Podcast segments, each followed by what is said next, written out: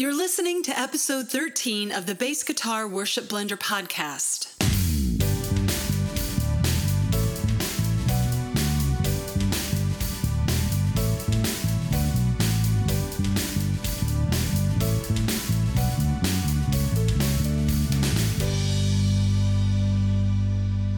Hi, and welcome to the Bass Guitar Worship Blender podcast. I'm your host, Brent Haseker, and we are on episode thirteen. And in this episode, we have an interview with Joe Legrand. And you're probably wondering, well, who's Joe Legrand? I've never heard of him. Well, you probably never heard of me either before uh, this podcast. And so Joe is actually, uh, I'm actually really excited about this podcast because it's really the direction where I'm hoping to go with the podcast, where Joe, um, pun intended, I guess, here is an average Joe. Uh, I had posted on Facebook a little while back that I wanted to have more people on the podcast to interview, and they didn't have to be anybody famous. Just your, you know, if you're playing in a church and uh, you're a bass player in a church, just, hey, I want to I want to talk to you. Let's talk. And because I believe everybody has a story to tell, whether you've got one really good story or you've got a hundred, um, you know, pretty good stories. We all have at least something that we can share with others that uh, people will find interesting. And so I just put it out there, and Joe said, "Yeah, yeah, I'll I'll be on the podcast." And um, sight unseen, we just set up a, a, a phone call and we recorded it. And it's actually, Joe turned out to be a really interesting guy. He had a great story, and uh, I think you'll what you'll find interesting. The main thing, kind of, we talked about, although he surprised me with a few things, um, was. the fact that he came to become a worship bass player after retiring. And that's when he actually learned how to play bass, was in retirement. And uh, so it was a good story that it's never too late to uh, to learn something new and to uh, to serve Christ. So uh, really, I think you'll like this this uh, this interview. It's really good. And it's also, hopefully it'll inspire more people out there that are also bass players on a worship team to uh, contact me and say, yeah, I want to be on the podcast too, because I really want to make this podcast not about me talking to you about, but all of us talking to each other. And again, I think everybody's got an interesting story to tell. So I hope you will find this interesting. Let's go ahead and get started and uh, get Joe's interview going. Oh, and real quick, I know that a lot of you Uh, out there, or at least maybe one or two, probably go, hey, I, I, you've been saying for like two episodes now that you were going to have a, a, a review of the Source Audio C four bass pedal. And yeah, so I'm kicking that down the uh, the, the road uh, for another episode, because this uh, interview with Joe ended up being about forty plus minutes in length. And I don't like to make these podcasts too long. So yeah, I'm pushing it down the road to yet another uh, episode. So yeah, it'll be in the next episode. I, it really will be. I'll, I'll get that review on the uh, Source Audio C four. No, this isn't link bait to keep making you listen to the podcast. Um, but uh, I'll, I'll really have uh, a review on that for you. So all right, let's get started. An interview with Joe Legrand. All right, today I've got Joe Legrand with me, and I'm really, really excited about this conversation, because this literally came out of me posting on Facebook that I wanted to interview other people, and it really didn't matter, um, you know, anything. They didn't have to be anybody famous or anything like that. It's just, hey, if you play bass on a on a church worship team, then I want to interview you. And and Joe uh, uh, actually raised his hand and said, hey, I'll, I'll I'll talk to you. So I've got Joe Legrand on the line with me. Me. Joe, thanks for thanks for being with us today. Thank you for having me. Sure, sure. So you've got an interesting story, and the, I really, I think everybody's got an interesting story to tell. And yours, at least that what I know so far about you, is you actually came into worship a little bit later in life. Can you uh, tell us a little bit about um, you know that coming to, because uh, it's not most people, it's like it's something they grew up with, but you literally, I mean, if I'm not mistaken, it was after you retired is when you actually got into uh, playing worship. Yes, I, I if, and if I get too long on any topic, just cut me off. But um, sure, I am a baby boomer, and, and I grew up in a musical family, and I got started in, in some music, uh, voice and keyboard and a little guitar, and then I discovered sports, and I went on and, and did college sports, and I was a, a guy in the seventies, and I kind of put music on the back burner, and I got saved in, in nineteen seventy-eight while going to engineering college.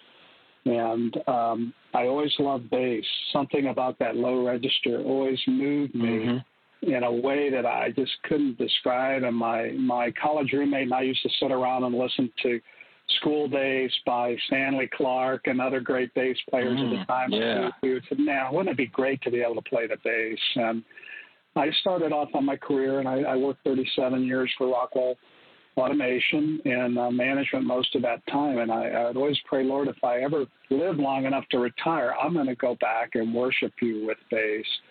So awesome. A couple of years before I retired, I actually bought a bass, and it, it sat in my bedroom for a while. And then I started looking for an instructor, and I found a, a Berkeley grad who was a, a little older than me, actually, and a teacher. And I mm-hmm. started taking a weekly lesson.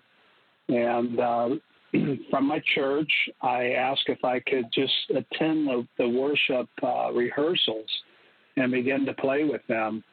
And uh, that's where it all started. Great. So so you were retired and hadn't even, you didn't even know how to play the, the bass at that point. Is that correct? Well, I remember buying the bass, and I didn't know how to pick it up, how to hold it. I knew nothing about it. I literally really didn't know anything about music, and uh, except from early on. And, and I started as a complete beginner.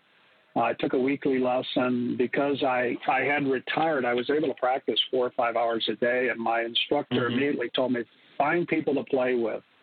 So I reached out and networked, and I got involved in different bands and different friends and different worship groups, and, and started performing all that I could. And I always like to say in, a, in just a three or four years, I got about twenty years of experience because, A, I had the time and I had the passion. And, and I go back to uh, First Corinthians ten thirty-one, which says, whatever you do, do it to the glory of God. And mm-hmm. my personality has always been, you know, if you're going to do something, do it to the best of your ability. So I, I just Amen. poured a, a ton into it, and uh, that led me into really just loving the bass and loving worshiping and praising God. And I'll Great. let you uh, chime in here.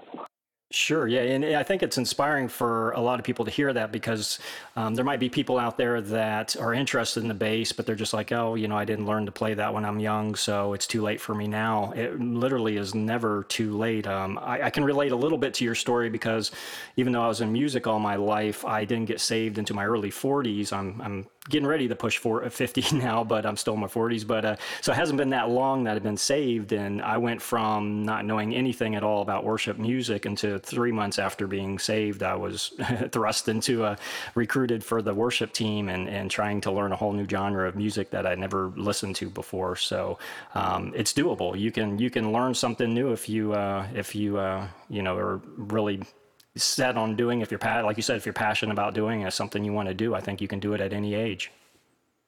Yeah, and I, I think I had mentioned to you, Brent, I live in the villages. I retired, um, moved from Kentucky down to Florida into the villages, which is a retirement community of about mm-hmm. one hundred fifty thousand. And uh, there's literally thousands of musicians at all levels, some starting mm-hmm.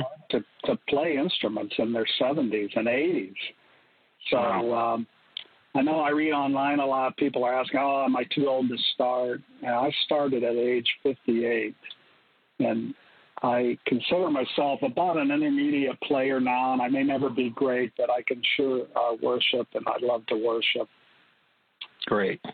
Well, and and do you find when, as somebody who's who's coming into worship older, uh, do you have any challenges with? Uh, it doesn't sound like you have any challenges with your particular church. I, I did an interview a while back with somebody who was actually aged out of his church, um, which um, is episode three on the podcast. But um, I know different churches, uh, you know, approach that differently. It sounds like yours is cool with, you know, whatever your age. If you can worship, let's let's worship together and, and do it. You don't have any challenges like with youth or anything like that? No, actually, I'm in next month I'm playing at a youth conference at our church. But oh, great. I think that the churches, and I go to non-denominational, and the, the two churches that I've been at during this time period that I've played in the worship team, they want the worship team to have the right heart for God and the right heart for worship, and then they want the demographics of those that are on the stage to reflect the demographics of their congregation. Right. So I'm in an older community, so we have a mixture. I'd say, well, we have an eighteen-year-old that sings, and we have a seventy-two-year-old guy that plays keyboard. So mm-hmm. uh, we have the full range. You know, we got people in their thirties or forties, uh, me in the sixties, and another guy in the seventies. So the challenges that I have had are are uh, probably there for younger people too, uh, with aches and pains. I tend to over practice, and then my mm-hmm. hands, my arms, my uh, you know different as a bass player, uh, different things get sore and broken, and I've had to take a few breaks. Yeah, that's you're singing my song right there, because I, as I get older, I have that same kind of issue, is that I, I feel I could be a better bass player than I am if I could practice more without pain. So I have to really limit, make sure I'm, you know, whatever time I'm practicing, I'm using it wisely and, and not overdoing it, because, yeah, I definitely can, can, uh, can feel those pains as well. Uh, is there anything you're doing to, to kind of combat that? I, I I tend to take a lot of glucosamine, which helps with my joints. Um, but is there anything, other secrets that you might do that might help out, or stretches or anything like that? Yes, there is. Uh, there is, and I've forgotten the guy's name. He, he's a doctor, and he's a bass player, and he's written a book on hmm. uh, different injuries and prevention and stretching and strengthening exercises. And I, I could get you the link, and maybe you could post it on here, but Uh, he actually has some videos you can watch, but I bought the book, and I do some of his stretching. It never occurred to me, you know, you think your fingers should be hurting, but everything connects all the way up into your shoulders and your neck and mm-hmm. your back. And uh, so he, he goes through everything from what strap you should use, what height you should, you should uh, strive for, how you should avoid giving your forearm, cutting off circulation to your hand by mm-hmm. resting it, and you know, just all those kind of things. I'm, and it's mostly awareness. Um, and he has one thing before you ever perform or in between songs, you go through a little small routine of just making sure your body's loose and dropping your shoulders and not letting them become tense. Right. And being right. aware of your posture, because most bass players stand, and you tend to stand on one leg, and then that creates a problem. And mm-hmm. you know, most of your weight on one side or the other. So things like that. Yeah, I would be really interested to uh, to find out more information on that. So yeah, if you'll send me the information, I'll I'll post in a link on the description of the uh, of this podcast.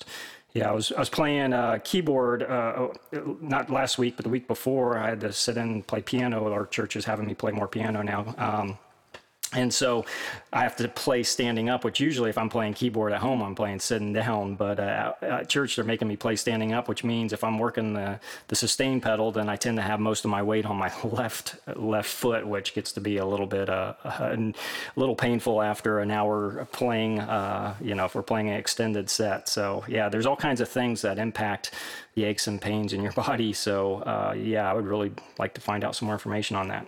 Well, uh, is there any – oh, go ahead. I'm sorry. No, I was just going to say one other point. I, I'm a Fender guy, but I play four and five string.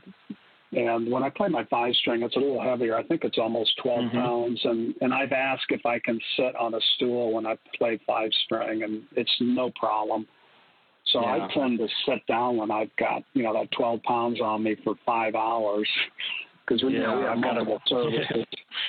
Yeah, I hear you, because I got a five-string, two five-string uh, Music Man basses Stingrays, which are very heavy uh, compared to my five-string Fender Jazz. Um, so yeah, it, uh, it's amazing how much a difference a pound or two can make when it's when you're wearing it for a long period of time. But uh, I do like playing sitting down more than I like standing up, but uh, um, it's still fun to stand up as well. So uh, tell me a little bit about it. I know you mentioned some other ministry stuff that you do as well uh, regarding music. Um, can you tell us a little bit about that?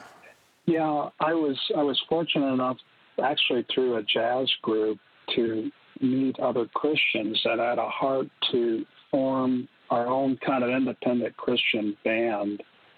And um, we got together and we started creating a set list and practicing weekly. And we started, you know, expanding and really with the heart to get into the community. First, we were just kind of being a backup to smaller churches that had a special event or needed to give their worship team a break. We would come in and play for them. Um, and then trying to do benefits or going into, um, while you still could go into assisted living centers, or um, we actually never got into to a prison, but we were looking at that, and we were trying to get mm. into uh, recovery centers, because you know, it was our desire and our belief that music can reach the soul of man and can reach places through sounds and music and the Holy Spirit to heal and restore and deliver people from all sorts of addictions and problems. Mm-hmm. So uh, that's one thing we did. The second thing that I've always had, and through my Christian walk of forty plus years, a heart for the elderly. And I started a ministry of going into primarily nursing homes to uh, play. I play acoustic guitar as well, sing, mm-hmm. pray, read the Word, get to know them. Many of them uh, sadly never get a visitor. Their family drops them off there and they never see them again.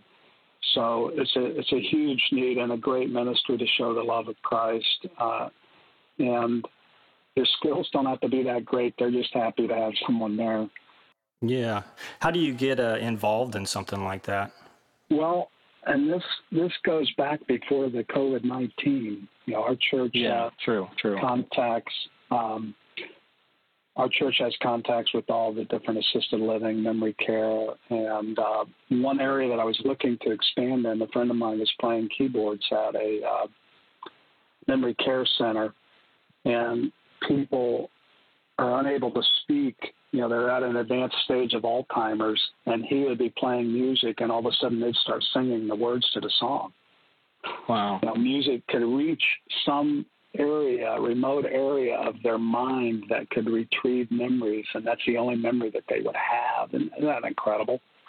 Yeah, I've I've heard that before, and it's just, it's amazing that, you know, there's these different levels of memories and how music tends to be one of the, I guess, the deepest ones in the in the mind, and, and it sticks around the longest. So, yeah, that's really cool, because then you can use that music to, to still reach them. Um, so, yeah, that's great. I, I guess then the COVID has, has had an impact on that ministry and probably has put it on hold, I guess. Yes, absolutely. And I, I was just going to say I was so disappointed, because we had planned and, and we're, we're planning a launch of another phase in uh, April uh, mm-hmm. to expand out to more centers, to get in there and, and just play the, the older gospel songs and sing yeah. and read the Word and pray for them. And then, as you know, all the all the centers are now locked down. And we, mm-hmm. I don't know, you know, it's I don't know if we'll ever be back in them. My own mother's in one, and the only way I can reach them is on phone, and I still do for my own mother daily over the phone. Read her the Bible. She can't. She's legally blind now, so I read her the Bible. I pray for her, and I sing, and I play for her. But I thought about trying to do a ministry with technology, but most of them are so technology challenged. Mm-hmm. Yeah, I, I couldn't see that working without the cooperation of maybe the center. So I may still yeah. explore that. You know, another area that I, I had mentioned, after five or six years of playing the contemporary Christian music genre with Hillsong and Bethel and Elevation and Vertical and Houseflies and those, um, I went off and attended a prophetic worship conference.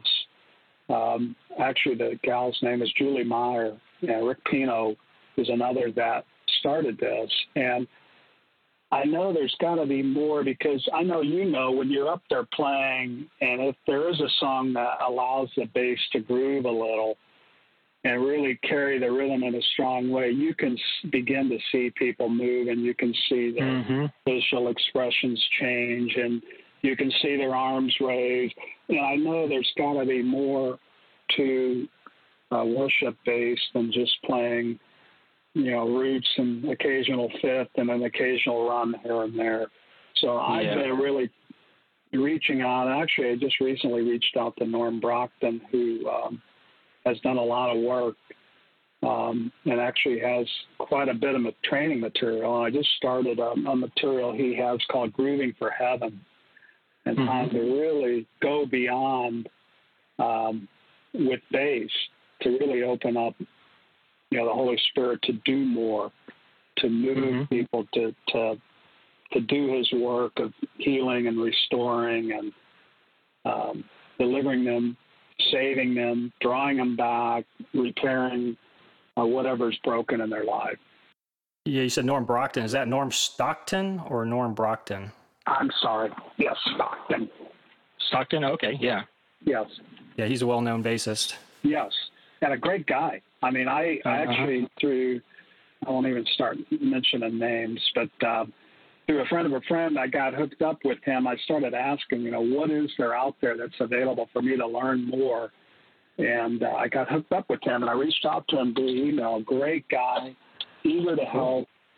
Um, immediately, you know, he referred me to his Art of Groove, and I immediately ordered some of this material, and I just started working with it. And it's great material.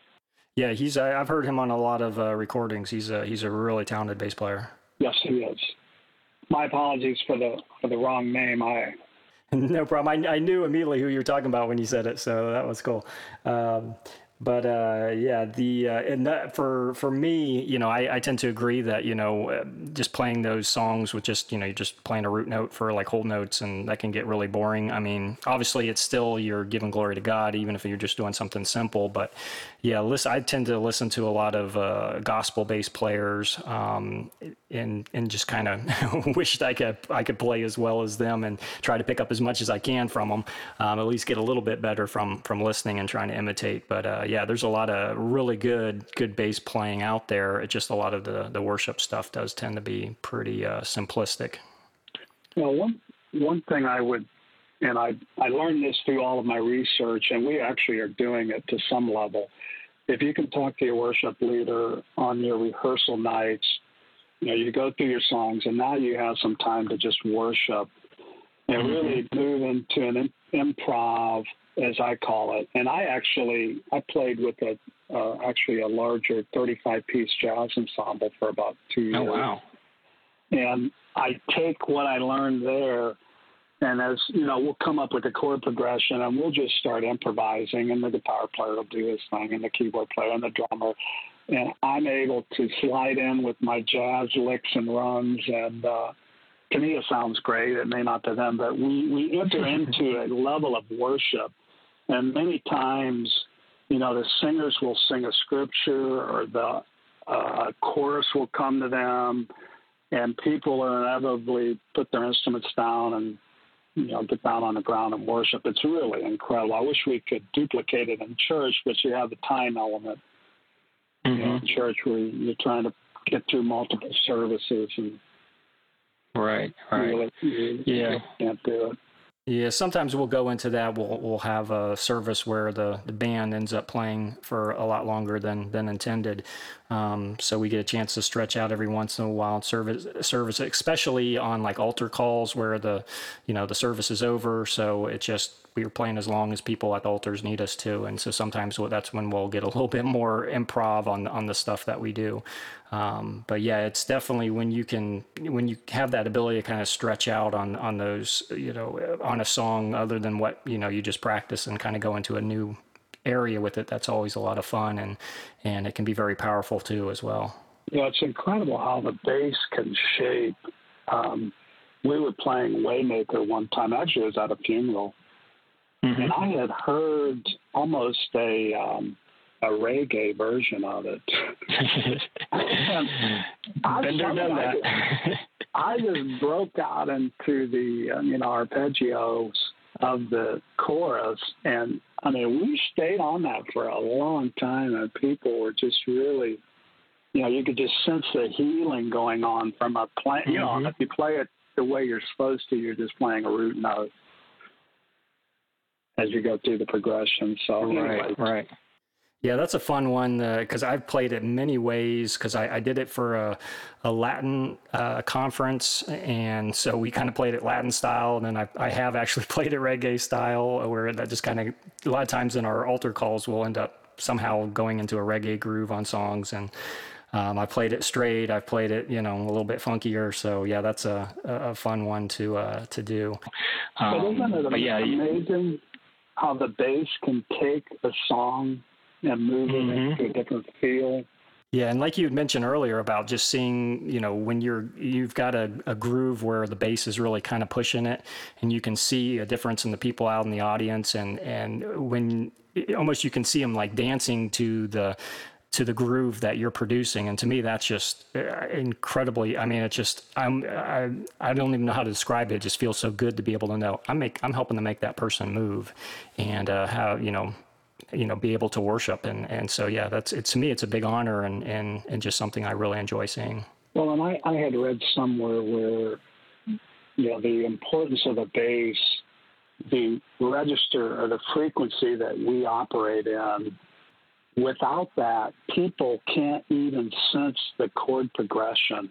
And it's mm-hmm. so important for the bass to be there, too, because it, it has not only a sound but a feel that helps people feel the chord progression go through the song. And I know a lot of times on my five string, I'll really get down low, and we have a pretty good uh, low end at our church. Yeah.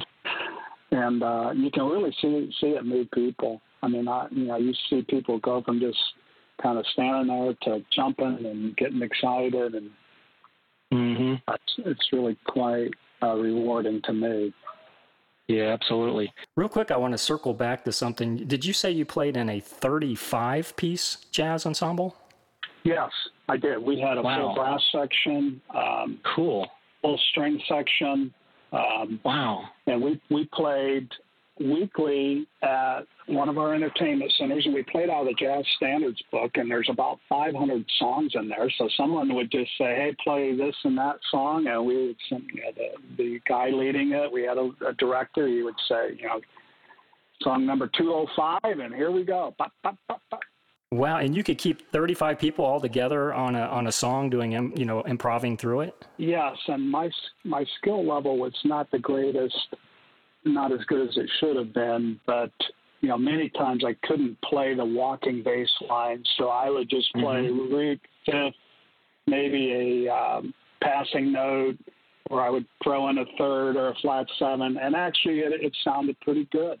And over time cool. I got, you know, it really helped me prepare me, because I hadn't played where I, I recognize the sound of the trombone or a or a trumpet or a saxophone, you know, or really getting tight in tight with a drummer. That really, really helped me early on mm-hmm.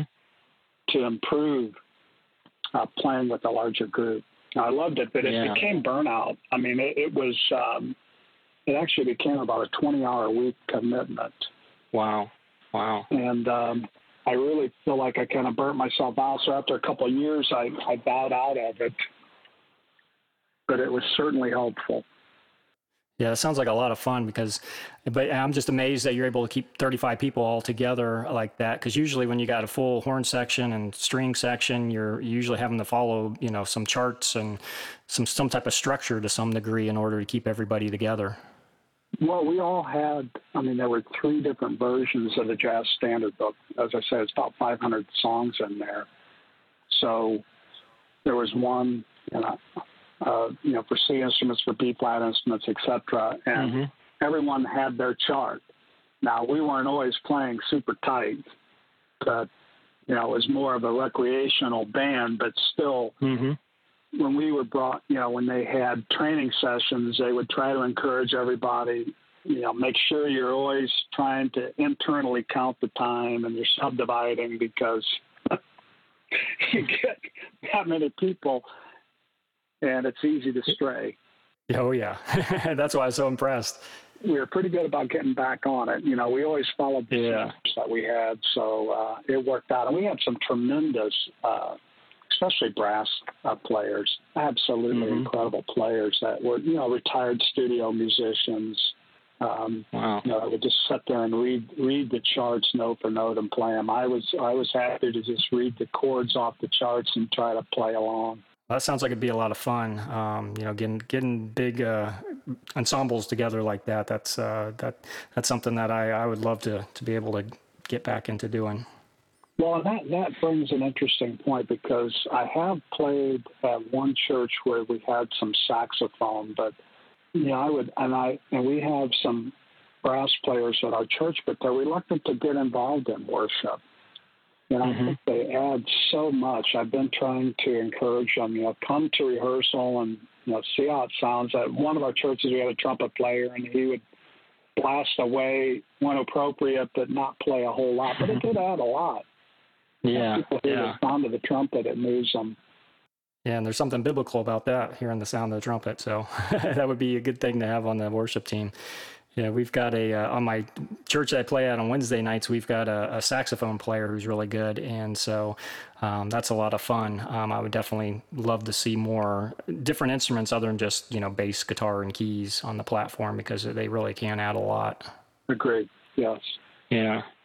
So uh, tell me, I'm sorry?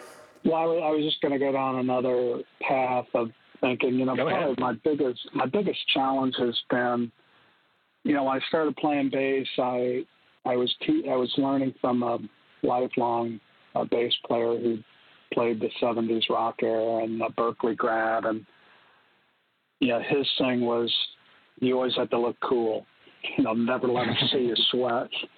Yeah. And when I, you know, we're televised every week. Well, actually on YouTube, but um, my stage uh, mannerism could greatly improve. I tend not to, yeah, I, I can get lost in worshiping myself mm-hmm. and not, I mean, I, I'm told all the time, oh, you gotta, you gotta realize the camera might be on you in a minute. So keep smiling and do this and do that and move right. And, you know, to me, that all is uh, not that easy for me. So that's one area I could probably really improve. How do you find that? For us, it's not too much. I mean, my main church, we only have one camera that's way in the back, and it's usually like a wide pan. So usually I'm behind all the singers, and they're they're singing and moving around. So it, there's not a whole lot of pressure to really do a lot.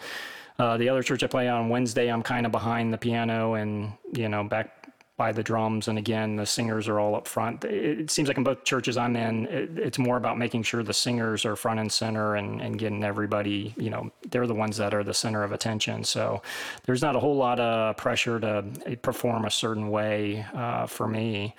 Um, but um, I tend to be pretty focused when I play, and um, I've, I come from secular music, so I'm used to being able to put on a show. And, you know, I, when I was younger, I had the rock star hair and everything else. It's all gone now, um, all fall, fallen out. But um, but uh, I, I know how to put on a show, and so I kind of tend to not do it on the worship platform, just because I feel like I could resort back to, you know, rock star days and trying to be a, a rock star. So I tend to kind of just be focused and, and just let the music um, kind of do their thing, and, and let the singers kind of, you know, be the ones to, to be out front. Well, our, our pastor, I mean, I think he has a good point, and he just talks about stage presence, especially now that we're online so much. And we've always been online, but someone might tune there even by accident, and it could be their one chance to really hear the gospel through music. Mm-hmm. And, you know, the expression you have on your face might encourage them or discourage them. I know early sure, on sure, when, I used to make mis- when I used to make mistakes, I would have a, a sour face, and my wife would say, don't ever do that. I don't know. I didn't even know I did. Yep. I try to I try to keep a poker face no matter what. Yeah, just trying to be a little more aware of, of how you're looking to others, I guess. Uh, yeah. And it's yeah, easy to move true. when you're playing the bass. Cause, and, and honestly, when you said you, you're very focused, I try to be focused, but I find that my playing is much better when I'm not as focused. Mm-hmm. And I'm just trying just kind to of flow with it. Yeah, flow and feel it, and let the Holy Spirit really use me. Yeah, yeah, good point, good point. Well, you'd said you, you play a, a jazz bass, is that correct? I actually have uh, jazz, I have P, and I have a P J. So those are my three okay. flavors, um, primarily Fender. I, I use the American Jazz, is it called the American Jazz Standard? Mm-hmm. Yeah, okay. And um, I like the, the sound of the P bass for most of the C C M music. I, I actually bought one of the Sire basses. Oh, really? Okay, those are cool. Oh, man, they have beautiful sound, but they're really heavy. Oh, really? Okay. I've never had a chance to play one, but... Oh, they, they really produce a wonderful sound, and they have a very... Ex- you know, they're, they're active, passive, both, and they right. had a lot of onboard um, instrumentation that lets you shape a lot more than anything else I've seen on the market. Yeah, and they're so affordable too, which is nice. Yeah. Yeah. Well, I think I bought a, I forgot their model number, I paid about one thousand dollars for a P J five-string, and it, it just sounds marvelous. Actually better yeah. than, you know, my Fenders that are two or three times that much. Yeah, wow. Yeah, they've they've got a good reputation, and, you know, they're so affordable. I mean, yeah, they're, they're definitely a brand that I've kept my eye on. Now, on some of my Fenders, I have upgraded the uh, the pickups. Uh, one of my jazz bass, I put some Seymour Duncans on. I spent okay. a lot of time messing around with different pedals. You play through an amp or go direct? Uh, we are all um, no amps on stage. Okay.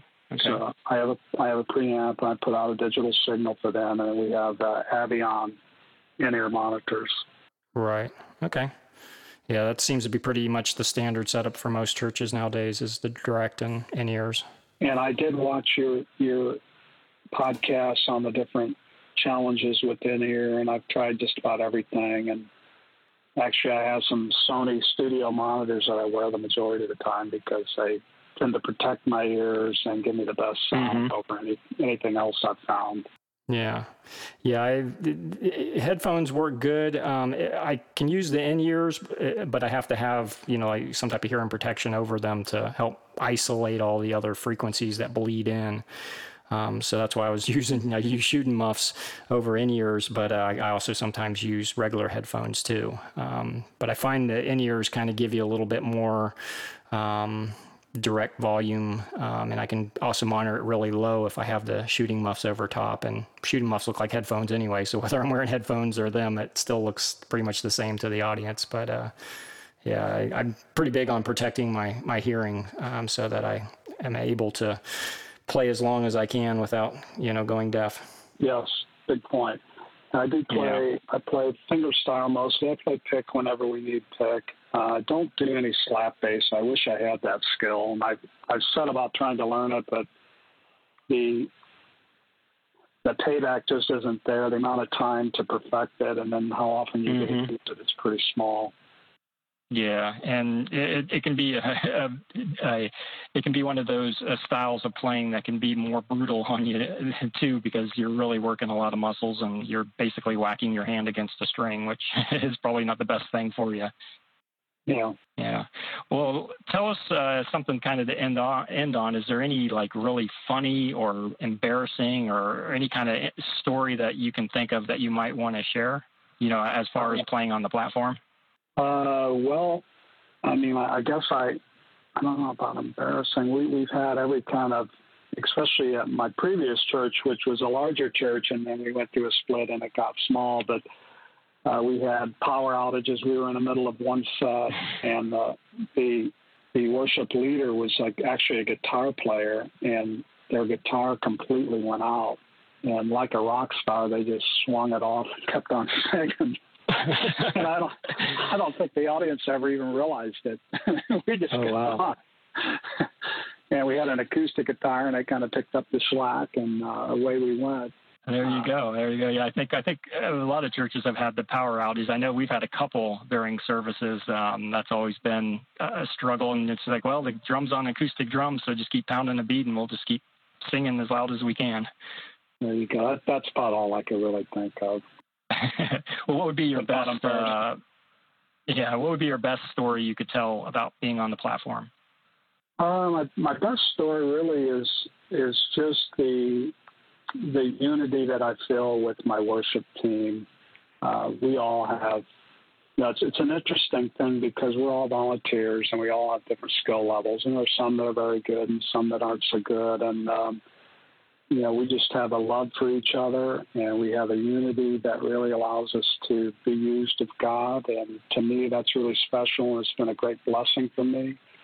You know, you can, if you let it, become a burden or almost feel like a burden, and man, I'm putting a lot into this, and why am I doing this? And yeah, every time I'm driving there, I, I thank the Lord. I say, what a privilege, what an honor that you've given me the opportunity to actually worship you.